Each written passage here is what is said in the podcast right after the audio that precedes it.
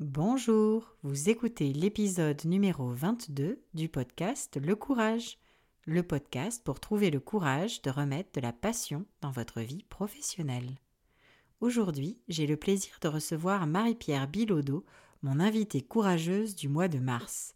Marie-Pierre est une passionnée de permaculture, elle est aussi la fondatrice de Reformers à Vancouver. Elle va nous parler aujourd'hui de courage à travers un parcours éclectique où pour faire preuve de courage, il faut être capable d'ouverture. Je vous souhaite une belle écoute. Je suis Virginie Messana, coach professionnel certifié et experte en intelligence émotionnelle. Je vous aide à trouver le courage de créer du changement dans votre vie professionnelle. Chaque mois, je mets en lumière des témoignages sur ce moment charnière où nous trouvons le courage d'être soi en écoutant notre petite voix intérieure. Ma mission Créer une communauté de personnes courageuses, libérées par la parole et inspirées par celle des autres pour remettre de la passion dans leur carrière.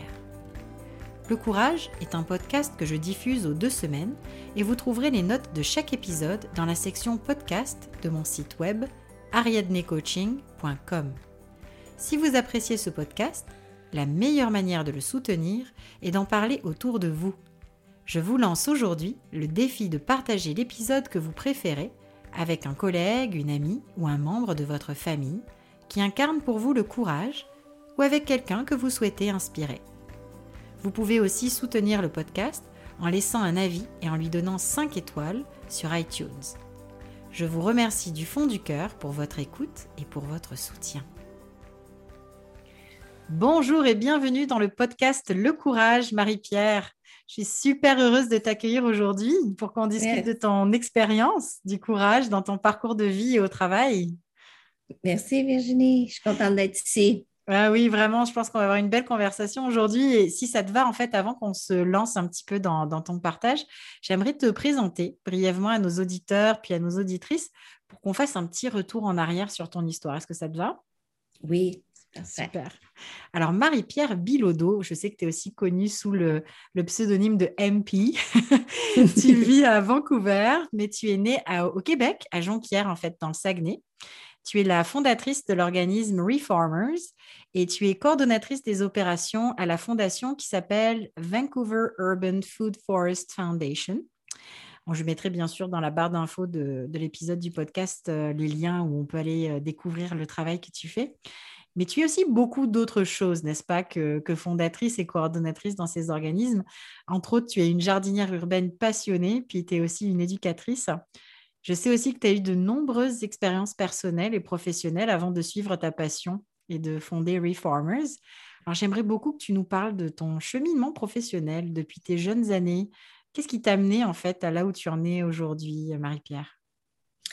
Ben, je pense que ça a commencé avec euh, les voyages que je faisais parce que je pense que quand j'avais 19 ans, j'ai commencé à l'université, puis j'ai vu que, ben, j'ai vu que peut-être que j'avais pas besoin d'aller à l'université tout de suite ou que même, tu sais, ce que la société euh, avait, nous avait formé pour penser que c'est le seul chemin qu'on peut prendre. Ben, j'ai découvert ça à 19 ans que ben, j'allais aller voyager le monde, j'ai toujours voulu, puis, puis sans but, là, vraiment.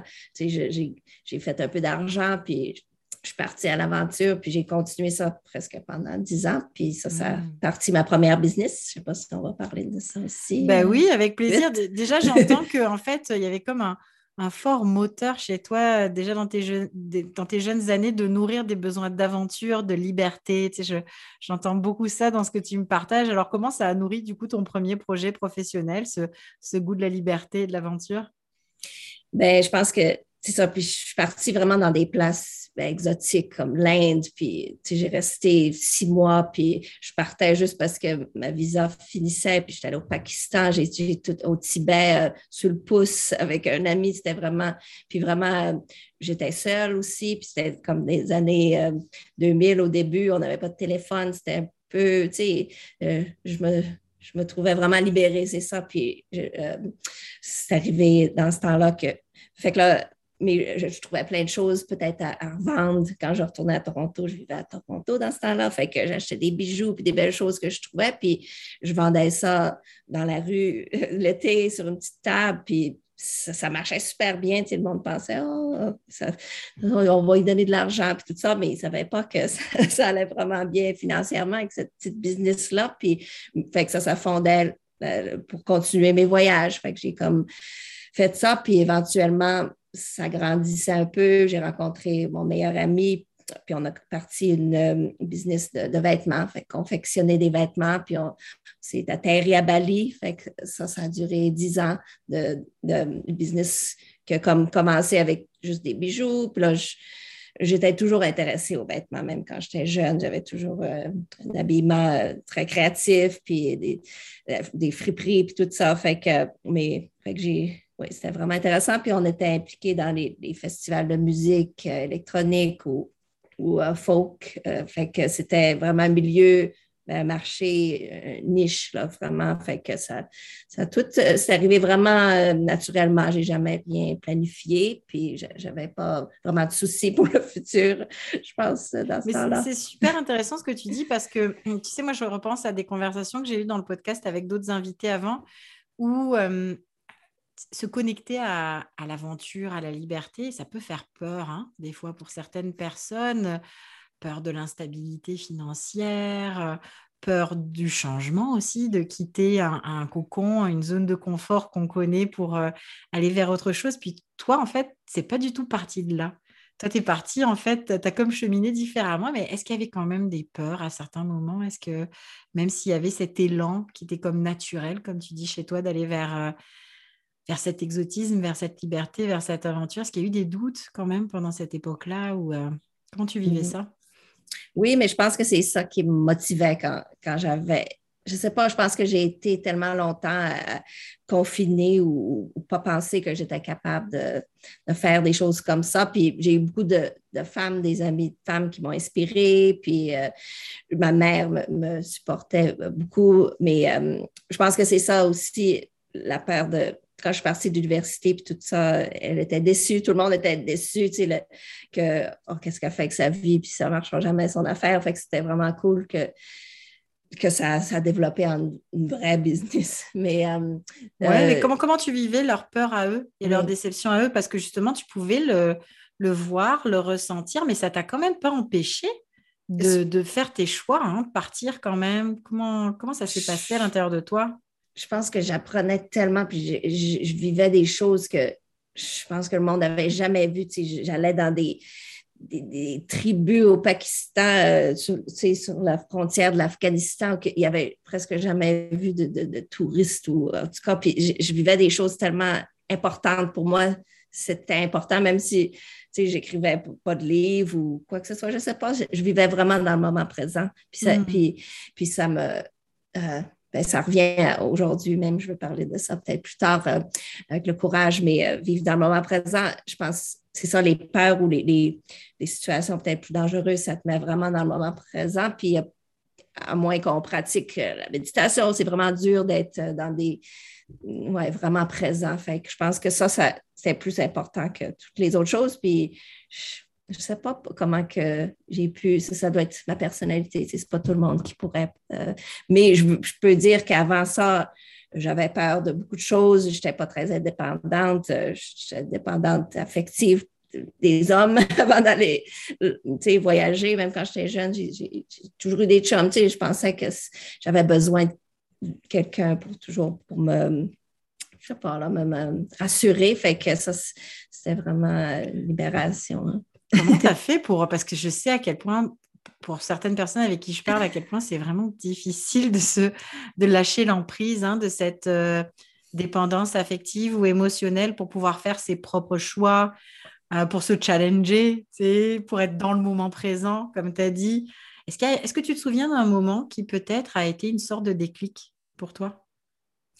Je suis allée en Haïti. Haïti, c'était la première place que j'ai jamais voyagé en dehors du Canada. Fait que ça, ça m'a vraiment fessé. J'étais là, wow! Tu sais, si c'était pas comme aller aux États-Unis ou quelque chose qui est proche de notre culture, puis voir, j'ai toujours euh, été attirée par, euh, les projets humanitaires. Fait que je travaillais avec un projet humanitaire dans, euh, si je suis juste allée un mois, puis je sais pas, j'ai vu que que mes actions puis les choses que je pouvais faire avaient de l'importance dans la vie des autres. C'est peut-être ça. Puis il n'y a pas d'autre façon.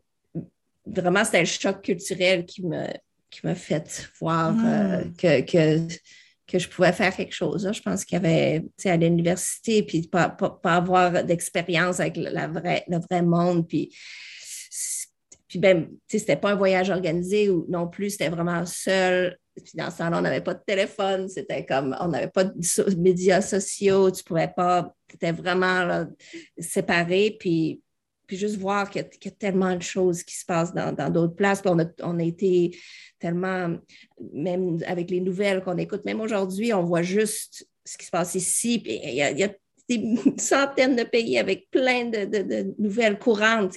Même vivre à Bali, tu n'entends jamais rien qui se passe au Canada. Puis c'était comme réaliser qu'on fait partie de quelque chose tellement plus grand que, ce qu'on ce qu'on a dans notre petite bulle. Hmm, mais moi, je pense que c'est vraiment clé, effectivement, dans ce que tu partages, c'est que le déclic, lorsque tu te rappelles de ce voyage en Haïti, comme tu dis, c'est une, une, forme de choc culturel qui, du coup, te fait réaliser qu'il y a quelque chose de beaucoup plus grand que toi, peut-être? Exactement, c'est ça, c'est ça, oui. quelque chose de plus grand que toi et qui t'invite à revisiter les choses qui te faisaient peur avant. Oui, c'est ça. Puis l'indépendance ou pas avoir la sécurité. C'est drôle, justement, j'ai lu un livre de Richard Wagamis. Euh, ah, les auditeurs devraient le lire. Il est tellement. Euh, Lequel Lequel c'est le livre de Richard Wagamis que tu lis? One Drum. One Drum, un tambour.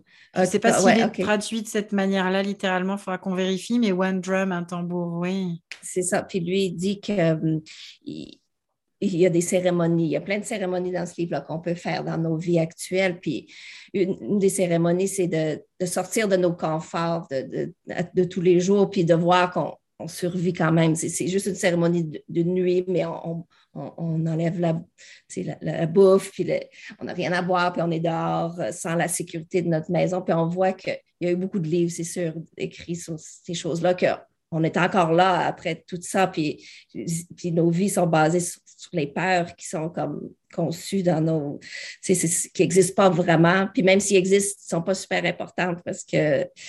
Mais ça nous arrête d'apprécier le moment présent, c'est ça. Fait que je pense qu'aller voyager dans des, pays comme ça, sans euh, voyage organisé, sans, sans but, sans euh, itinéraire, puis juste vivre le moment présent avec les gens, euh, ça, donne vraiment ouais, ça, enlève les peurs. Puis je pense qu'aujourd'hui, ça, continue, ça va vraiment affecter pour le reste de ma vie. Ça fait déjà 20, 20 ans que j'ai voyagé comme ça, ben, euh, différent. Là, je voyage ben, avant la pandémie, euh, mais je voyage, différemment que quand j'avais 20 ans. Puis c'est pour ça que je dis, euh, pour les jeunes, c'est quasiment important de le faire dans ce temps-là parce qu'on on a on, est différent, on a plus d'énergie, euh, l'enthousiasme est, différent quand on est jeune. Fait que j'encourage les gens de faire ça quand ils sont jeunes. Parce que là, je ne ferais plus les mêmes choses que j'ai faites Mais je peux vraiment voir comment finalement, ben, du choc culturel à l'ancrage dans le moment présent, à la réalisation qu'il y a quelque chose de plus grand que toi, qui du coup te confronte à tes peurs, tout ça, ça nourrit le courage finalement d'aller d'un projet à un autre, d'aller dans des zones où peut-être on aurait eu peur d'aller, euh, comme tu parlais de la frontière par exemple au Pakistan, ou dans des zones où justement on pourrait se sentir plus insécuritaire aussi, avoir un peu plus peur de la relation à l'autre, ou etc., n'est-ce pas? C'est ça, oui. Puis aussi, puis ça, ça, ça informe mes projets aujourd'hui en communauté que quand je voyageais, puis aussi, je veux dire que je vois que j'ai je suis privilégiée parce que je suis une femme blanche. Je pense dans ces pays-là, si, j'étais noire ou serait, j'aurais été acceptée différemment. Fait que je vois que j'ai du privilège comme ça aussi. J'avais ma mère que je savais que si j'étais mal pris, j'avais quelqu'un qui, viendrait me sauver. Même si dans ce temps-là, c'était plus dur, euh, il n'y avait pas de téléphone ou d'Internet à nulle part. Mais en tout cas, euh, je veux. Oups, j'ai perdu. Tu as perdu le, fil de là tu voulais. Oui, c'est qu'en fait, quand tu disais, je pense que tu, tu étais en train de dire aussi comment ça, maintenant ça impacte la façon dont tu vois ta communauté aussi aujourd'hui. Ah oui. Aujourd'hui, hein.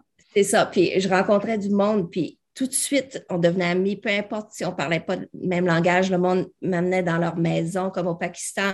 Euh, j'étais une femme, fait que le monde penserait que oh, c'est pas sécuritaire, mais c'était presque plus sécuritaire parce que les hommes me voyaient tout seul dans la rue et disaient Viens rencontrer ma famille, les femmes qui ne peuvent pas sortir dehors vraiment puis rencontrer des hommes. Fait que les hommes qui voyageaient au Pakistan ne voyaient jamais de femmes. Mais moi, j'étais dans les maisons de tout le monde, puis je, soupais avec les familles, puis euh, j'ai eu tellement de situations que, puis je dis toujours qu'avec, si tu rencontres 10 personnes, il va peut-être juste avoir une de ces personnes-là qui, a des mauvaises intentions. Fait il va y avoir neuf personnes qui vont essayer de t'aider. Puis, fait que je, je vois vraiment que euh, la, euh, la confiance. La confiance. Je, ouais, j'ai vraiment bâti cette confiance-là en, des étrangers, puis, puis euh, fait que c'est, ça qui, qui donne que je, travaille plus facilement en communauté avec des gens que je connais pas parce que hmm. tout le monde a une, histoire, puis tout le monde est vraiment, ils veulent être aimés, puis ils veulent aimer. C'est, vraiment euh, fondamental. C'est vraiment super intéressant. Je me demande quel lien éventuellement tu vois entre faire confiance aux étrangers, dans la bonté des étrangers et le courage. Comment ça t'aide à être courageuse d'avoir cette confiance dans la bonté des étrangers, de penser justement fondamentalement que sur dix personnes, il y en a neuf qui sont bonnes? Je pense que être capable d'être vulnérable, ça, ça prend du courage aussi parce qu'il faut que c'est ça, que tu sois peut-être capable d'exprimer ta vulnérabilité. Oui. ah, oui, puis euh, ouais, je pense que ça va avec ça. Pas, pas, pas toujours se cacher en, arrière d'une façade, là, qui, qui, est mm. confiant, puis que tout est, qu'on sait tout, puis qu'on a tout, euh, ouais, qu'on connaît tout. Ouais. Oui, ça vient avec cette vulnérabilité, cette ouverture à l'autre, en définitive. C'est ça, exactement. Alors là, si on reprend le fil un peu de ton parcours, donc on est rendu justement avec ces dix années quand même que tu passes dans ce, avec cette première entreprise, avec euh, donc les vêtements, hein, tu disais. Alors raconte-nous un petit peu qu'est-ce qui s'est passé, qu'est-ce qui a fait qu'après il y a eu euh, un changement, qu'est-ce qui a provoqué le changement à ce moment-là d'une carrière vers une autre pour toi? Oui, fait que j'avais une business de, on confectionnait des vêtements biologiques, puis c'était équitable. On, avait nos ateliers à Bali, puis on venait ici, euh, on passait quatre mois par année à Bali, en Indonésie, puis on revenait euh, au Canada vendre ça dans les festivals. Puis éventuellement, on a eu un magasin euh, sur une rue très populaire à Vancouver pendant cinq ans. Fait que je pense que ben, dans ma jeunesse, j'aimais dans les festivals, puis tout ça, c'était vraiment. Puis on était le centre d'attention parce que tout le monde portait nos vêtements, puis c'était des, fois des, gros festivals des milliers de personnes, 20 000 personnes, puis tu peux voir tout le monde qui porte tes vêtements. Fait que c'était comme, je sais pas, un boost à l'ego un peu, puis euh, en plus, euh, oui, c'était artistique, c'était créatif, mais éventuellement, après 12 ans, je voyais que c'était pas euh, la durabilité environnementale, même si on essayait très fort, juste faire envoyer les vêtements de l'Indonésie. Puis, oui, je questionnais euh, euh, l'équitabilité de, vivre dans un autre pays où que tout est moins cher, puis même si on payait bien les employés. Fait que toutes ces choses-là, même si la business allait super bien, euh, commençait à, je sais pas, puis on dirait que je faisais juste ça pour l'argent éventuellement parce que c'était créatif, mais là, je, je, confectionnais un peu plus pour ce que je savais que les gens l'aimaient. Fait que je ne designais pas les choses que je voulais mhm. designer. C'est toujours un peu comme ça. Tu, tu, sentais qu'il y avait comme un peu un clash avec tes valeurs, que comme tes valeurs peut-être avaient changé. Est-ce que c'est possible? Exactement, oui, c'est ça. Mes valeurs ont vraiment changé. Puis j'avais comme, je me sentais coupable. je ne sais pas, ça ne marchait plus du tout. Puis, mais c'est tout ce que je savais faire, c'est ça. Fait que j'avais, j'avais pas étudié euh, dans ce temps-là, je n'avais pas d'autres formations, puis ça a pris beaucoup de temps à devenir euh, si, bonne à, ça. Là, je connaissais tout. Euh. Du coup, tu devais avoir peur de justement de passer à quelque chose maintenant que tu, avais développé des compétences en plus dans ce que tu faisais. C'est ça, puis c'était facile, ça devient, c'est ça le confort de, faire ce qu'on sait quoi faire. On n'a plus besoin vraiment de se, se, forcer tant que ça, mais euh, ouais, fait que, mais ça m'a pris, deux ou trois ans à vraiment réfléchir qu'est-ce que je, j'avais même pas, je savais même pas si j'avais d'autres intérêts. Hmm. dans ce temps-là, c'est comme euh, j'avais tellement euh, fait cette business-là euh, avec tout mon, mon, corps puis mon, mon cœur que j'avais comme pas rien fait d'autre vraiment. J'avais pas d'autre. Ah, mais j'ai commencé à faire le jardinage. Fait vers les, trois dernières années, j'avais déjà commencé le jardinage. Ben, mais c'est ça, je voyageais tellement qu'avoir un jardin, c'est même l'été, on voyageait dans les festivals, fait qu'on était toujours ça go, fait qu'avoir un jardin, c'est pas possible quand tu es. Mais dans, le temps du magasin, j'ai décidé de, moins partir puis de plus m'établir ici à Vancouver. Fait que, oui. Euh, mais j'ai envie qu'on fasse une pause là. Oui. Parce que moi, j'ai parlé avec toi avant et je sais que justement le jardin a joué un rôle particulier dans cette transition parce que tu le dis très bien en fait. Tu savais que c'était plus en accord avec tes valeurs, mais tu avais peur quand même parce que, bon, il y avait du confort, il y avait des compétences qui avaient été développées, il y avait un projet de cœur, il y avait aussi des choses qui t'attachaient à cette compagnie que tu aimais, mais tu n'étais plus tout à fait à la bonne place. Puis c'est là que le jardin est arrivé. C'est là où le jardin est arrivé. Alors, raconte-nous un petit peu qu'est-ce qui s'est passé exactement, comment ça t'a aidé, même comment a commencé cette relation d'amour, cette histoire d'amour avec le jardin? Oui, c'est drôle parce que ben, j'avais une amie qui était dans le jardin communautaire, puis elle partait pour l'été. Fait me demandait si je voulais prendre le jardin pour l'été, puis j'avais jamais jardiné, juste des plantes dans la maison. Puis ça fait juste six, ans de ça. Fait que j'ai dit, OK, je vais faire ton jardin. Puis elle dit, ça va te donner quelque chose à faire, tu sais, pour euh, divertir. Ça a vraiment commencé comme ça, mais en même temps, euh, j'ai rencontré plein de monde dans le jardin, puis les conversations sont faciles quand on, a quelque chose comme ça en commun. Puis j'étais un peu introvertie, euh, même si je vivais une vie un peu très sociale, mais euh, j'ai vu que il n'y avait pas juste la nourriture qu'on cultivait dans le jardin, on cultivait des, relations avec nos voisins, puis des compétences, ben, la patience, des choses que je n'avais pas dans ma vie personnel. Fait que je suis devenue plus patiente, plus euh, j'observais la nature partout. Je voyais les fleurs. Je n'avais jamais remarqué les fleurs, des fleurs. ça m'intéressait. C'est vraiment bizarre parce que maintenant, c'est ma vie. Puis dans ce temps-là, je commençais à remarquer, ça, ralentit ta vie un peu, faire du jardinage. C'est pour ça que quand j'étais jeune, je n'étais aucunement capable de jardiner. Um, fait que, oui, fait que c'est ça. Puis après ça, j'ai euh, est revenu.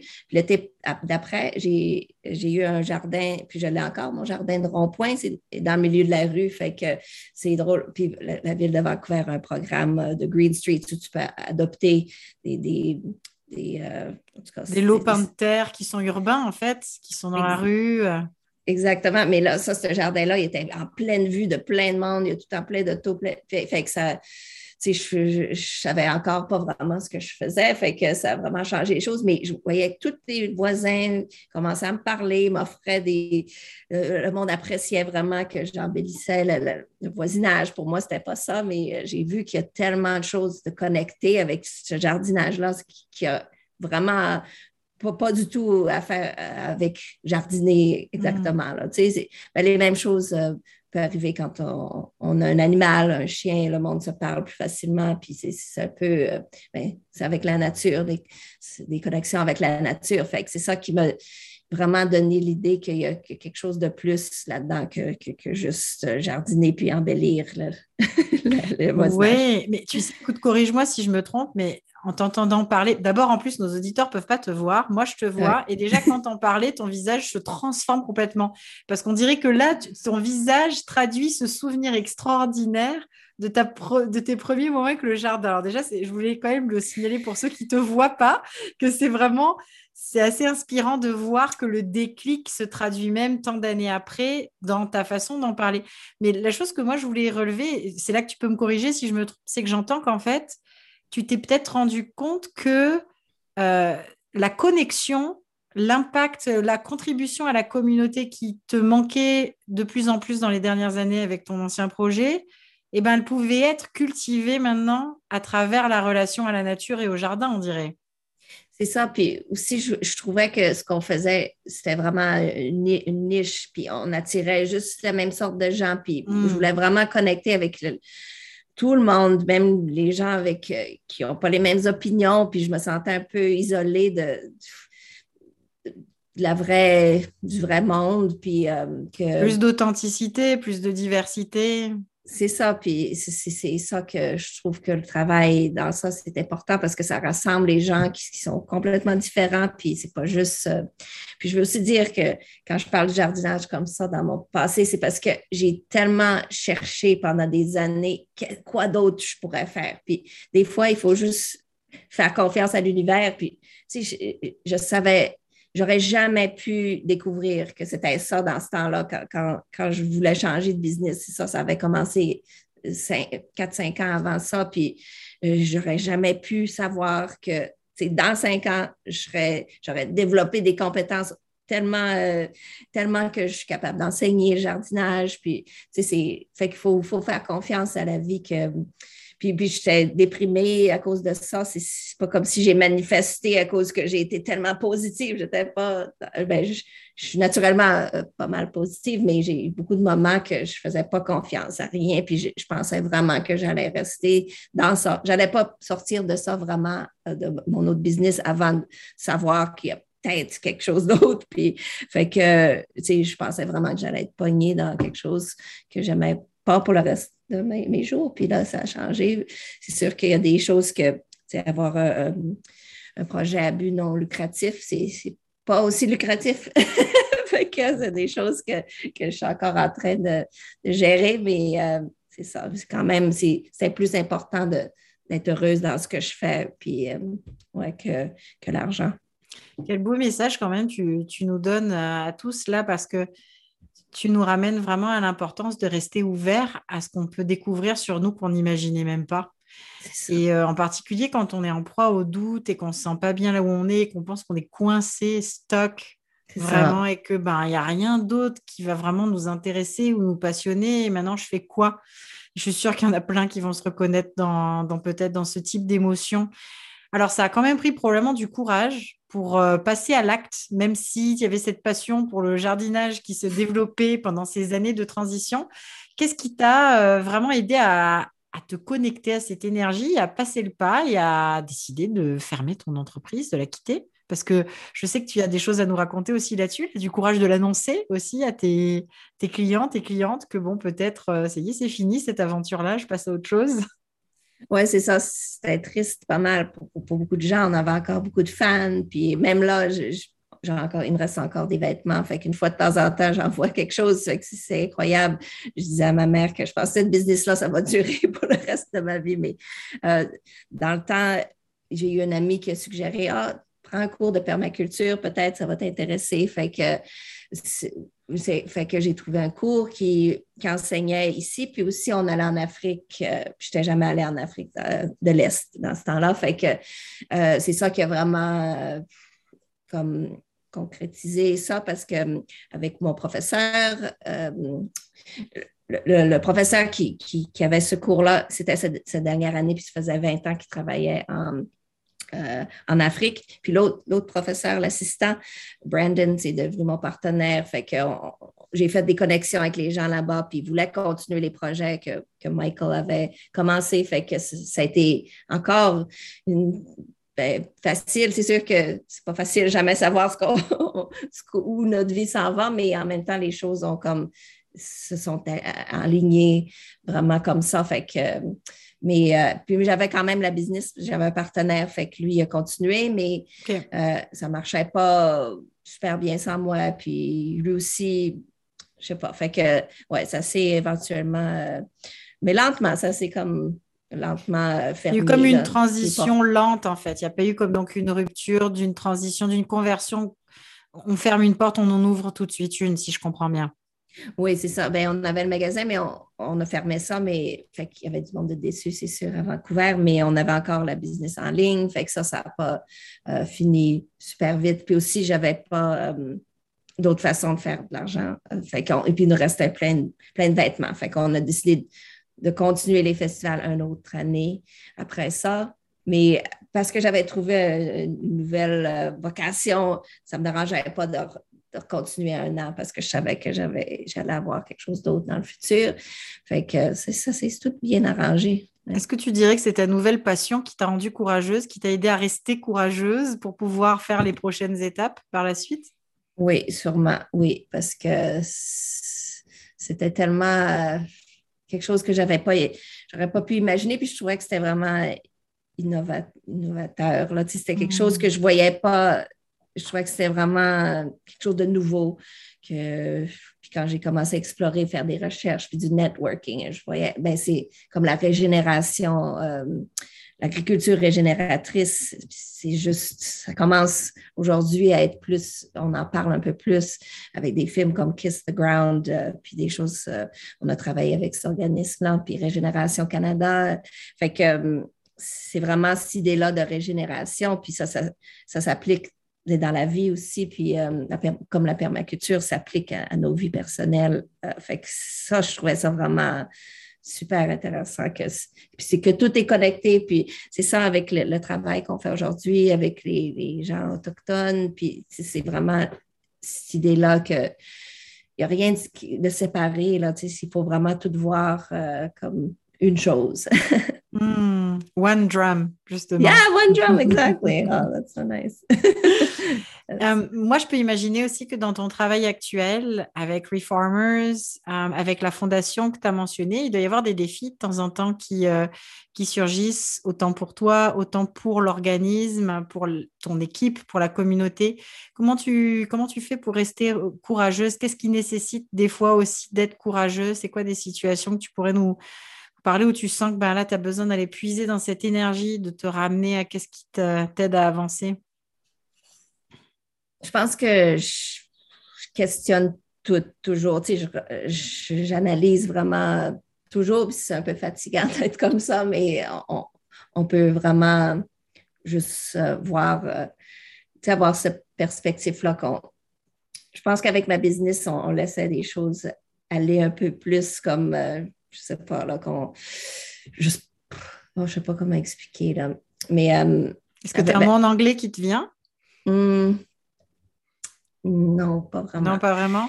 C'est que tu, sens qu'il y a des choses sur lesquelles il faut réfléchir, puis des choses où il faut lâcher prise, c'est ça que tu veux dire ou... Hmm, pas, je pense que c'est euh, être vraiment. Euh, oh, je ne sais pas comment expliquer, mais je retourne à, ben, les défis quand la pandémie est arrivée, euh, on travaille aussi en Afrique, fait que, ben, en Ouganda. Fait que, mais on a un projet aussi à Vancouver avec Vancouver Urban Food Forest. Fait que c'était euh, la déconnexion de ne pas pouvoir travailler avec les gens euh, en personne, puis tout ça, même si on, se parlait, ça, ça, ça, a vraiment affecté les choses parce que je pense que la communication, c'est la chose la plus importante. Ça va avec la communauté, puis travailler en communauté. Il faut vraiment mm-hmm. toujours se parler, puis pouvoir se, rassembler, puis, puis, pas toujours euh, même parler de, des affaires. Il faut, être capable de se rassembler en, tant que personne aussi. Puis euh, c'est le procès qui est important plus que lui, souvent. Fait que je pense que c'est ça les défis avec euh, la pandémie. Puis mm. Je ne me rappelle pas de la question. Ben, si, je te, pose la question différemment, en fait, aujourd'hui, que ce soit dans ta vie personnelle ou dans ta vie professionnelle, qu'est-ce qui te demande le plus de courage? Ah. euh, Oui, je pense que c'est ça que j'essayais de dire, c'est d'être euh, euh, honnête avec ce qui se passe vraiment. Là. Puis ça prend du, plus d'efforts comme pas juste euh, laisser passer les choses qui sont peut-être euh, euh, moins évidentes, là, ou des conversations qu'on ne veut pas avoir, ou des choses comme ça. Je pense qu'avec le travail que je fais en communauté, il faut vraiment avoir la être transparent, puis, puis pas, pas que je cachais des choses dans ma business, mais quand tu as une business, tu n'as pas besoin de tout dévoiler à tout le monde, ou s'il y a eu, il y a eu une, une faute à quelque part, ou whatever. C'est comme mais avec euh, les, organismes à but non lucratif, je pense que c'est important de, vraiment euh, d'être ouvert. Puis Ça revient beaucoup à l'authenticité qui est tellement importante pour toi aussi, hein, finalement. C'est un défi, mais en même temps, ça te ramène à une valeur qui est importante. Oui, c'est ça. Puis que, qui est pas mal la chose qui, a été, qui est difficile pour moi, même la communication en général j'ai toujours eu du mal un peu à m'exprimer en anglais ou en français, n'importe quelle langue, de, vraiment. Puis ils disent beaucoup dans les écrits autochtones que le, langage, des fois, si c'est c'est pas la meilleure façon de, s'exprimer parce que la personne qui reçoit les mots peut interpréter de, n'importe quelle façon. Fait que c'est ça qui m'a toujours. Ça t'angoisse, ça te stresse un peu justement que ça, oui que ce que tu veux vraiment communiquer authentiquement ne soit pas compris de la bonne manière? Exactement, mais quand on prend ses temps, quand on, a le procès qui est plus lent, puis qu'on n'est pas, c'est une autre chose, notre société est vite, puis il faut vraiment avoir des buts qu'on atteint, puis mmh. dans ce temps-là, puis mais être capable de, c'est ça, de gérer plus lentement, puis s'il y a des conversations qui, qui sont, qui, qui vont pas de la façon qu'on on veut, ben, on peut continuer puis à essayer que. Ouais, c'est, ça demande du courage de persévérer, euh, à communiquer de la manière euh, où on veut, de communiquer ce qui est important pour nous. Ça, c'est certain que ça demande du courage. Puis il y a une invitée dans le podcast il y a quelques mois qui disait, alors elle, ce n'était pas dans le cas nécessairement des conversations difficiles ou honnêtes qu'il faut avoir. Donc j'aime beaucoup que tu apportes aussi cet aspect-là parce que euh, elle, elle parlait davantage dans les cas où on prend la parole comme la, prise de parole publique et que ça fait peur hein, du coup, mais que ce qui lui donnait du courage, elle disait, c'était avec Marie, cet épisode-là, ce qui lui donnait du courage, c'était de penser à la mission, en fait, justement, ce qu'il y avait de plus grand qu'elle et que c'était pas elle, c'était pas son ego qui parlait, c'était elle au service du message quelque part. Mais ce que je trouve qui est aussi intéressant que toi tu amènes là, c'est que tu dis finalement, ça demande aussi beaucoup de courage d'avoir des conversations honnêtes, euh, authentiques avec nos partenaires, par exemple, comme dans les organismes à but non lucratif. Mais je suis sûre que les auditeurs et auditrices au travail qui ont du mal des fois à s'affirmer au travail, à poser des limites, à dire non, à exprimer leurs opinions, ça, ça demande un peu le même type de courage, non Tu ne crois pas? Oui, oui, c'est sûr. Puis être capable d'écouter bien écouter sans toujours se défendre ou défendre nos opinions ou ce qu'on pense, parce que ça change beaucoup aussi, puis se laisser changer par les opinions des autres qui sont peut-être plus, euh, tu sais, euh, euh, qui font plus de sens. Fait que, mais peuvent jeter un nouveau regard aussi, une nouvelle lumière sur quelque chose qu'on n'avait pas vu, qui est un angle mort peut-être pour nous. C'est ça. ça, c'est quelque chose que j'ai beaucoup été capable de faire, je pense, c'est de changer d'opinion ou d'admettre que, peut-être pas d'admettre, mais de changer d'opinion, euh, euh, oui, changer de, perspective quand, j'imagine vraiment d'où la personne vient, puis c'est ça, sortir de sa bulle, de ce qu'on ce qu'on pense qui euh, qui, qui define, qui, ben, qui nous définit. Qui définit la personne qu'on est, puis ça, c'est peurant quand il y a quelque chose qui, bouleverse ça, puis tout d'un coup, c'est plus comme ça, comme si c'était si grave. C'est pas grave du tout de, changer d'opinion ou de, de, complètement changer. Je, me demande si tu es capable de justement d'être courageuse de cette manière-là parce que peut-être que tu retrouves un peu cette ouverture dans tes premiers voyages, hein, parce qu'il y avait le, côté du choc culturel. Il faut cette ouverture aussi pour pouvoir euh, se confronter à, d'autres perspectives dans le voyage aussi. Hein. Exactement, puis faire des fautes, puis tu es toujours en train de, dire la mauvaise chose, en plus dans d'autres cultures, puis tu te fais corriger souvent, puis euh, juste ouais, être capable de ne pas être offensé, ou puis de, ça, mais c'est quelque chose qui est que je ne suis pas parfaite aujourd'hui. Sur lequel tu travailles continuellement, oui. Puis c'est ça, pense que c'est un, c'est un bon message aussi pour les auditeurs et auditrices, que c'est, c'est jamais quelque chose de gagné, c'est quelque chose qu'on doit continuer à, à, travailler au niveau de la, la conscience de soi, tu sais, de, de, de, remarquer quand peut-être on a des, des, blocages ou des pensées, des croyances qui tout d'un coup ah, nous font être moins ouverts ou nous font être moins euh, c'est ça, c'est ça qui perspective c'est ça qui divise les gens, puis le plus d'opinions ou le plus de choses qu'on pense de nous-mêmes, on se sépare, puis, puis on n'est pas séparés du tout de mm-hmm. Richard Wagamis, euh, justement, il parle vraiment de ça. c'est une illusion qu'on est séparé des autres. C'est nos, nos opinions, puis nos perspective de, nous-mêmes qui nous sépare, qui donne l'illusion, mais on n'est pas du tout séparés. Puis on s'attache, c'est ça avec la méditation que je fais, euh, Vipassana, c'est vraiment être capable de se détacher de tout ce qui ce qui nous rend misérables. Ces choses-là, c'est ça, c'est ça qui nous cause des problèmes, c'est ça qui nous empêche euh, d'être joyeux, c'est, d'être attaché. C'est pas pour dire qu'on ne peut pas avoir d'opinion et tout ça, mais, d'être attaché si fort que, mm-hmm. que, ça, c'est ça qui, affecte. L'ouverture, l'authenticité, l'ancrage dans le moment présent, c'est autant de choses que tu as amené, je trouve, pour pouvoir parler du courage différemment aujourd'hui. Alors, je, suis pleine de vraiment de gratitude pour tout ce que tu nous as partagé. J'ai envie de te poser une question un peu créative et fun. Est-ce que ça te tente? Oui. à laquelle j'ai pensé pendant qu'on parlait. C'était pas prévu. Donc, c'est correct que tu sois prise par surprise. C'était pas prévu. Mais en fait, c'est parce que c'est une question que j'aime bien poser en l'adaptant des fois à certains invités. Je le fais pas toujours. C'est selon le travail de mon invité, de lui demander à quoi ressemblerait le courage comme image. Puis moi, je me suis demandé si j'allais pas te demander à toi si le courage était une plante. Oui. Ou si le courage était un, élément naturel. Hein. Bon, euh, ça peut être comme tu veux. Ça serait quoi? C'est quoi qui pour toi incarne le mieux le courage? Tu penses à quoi?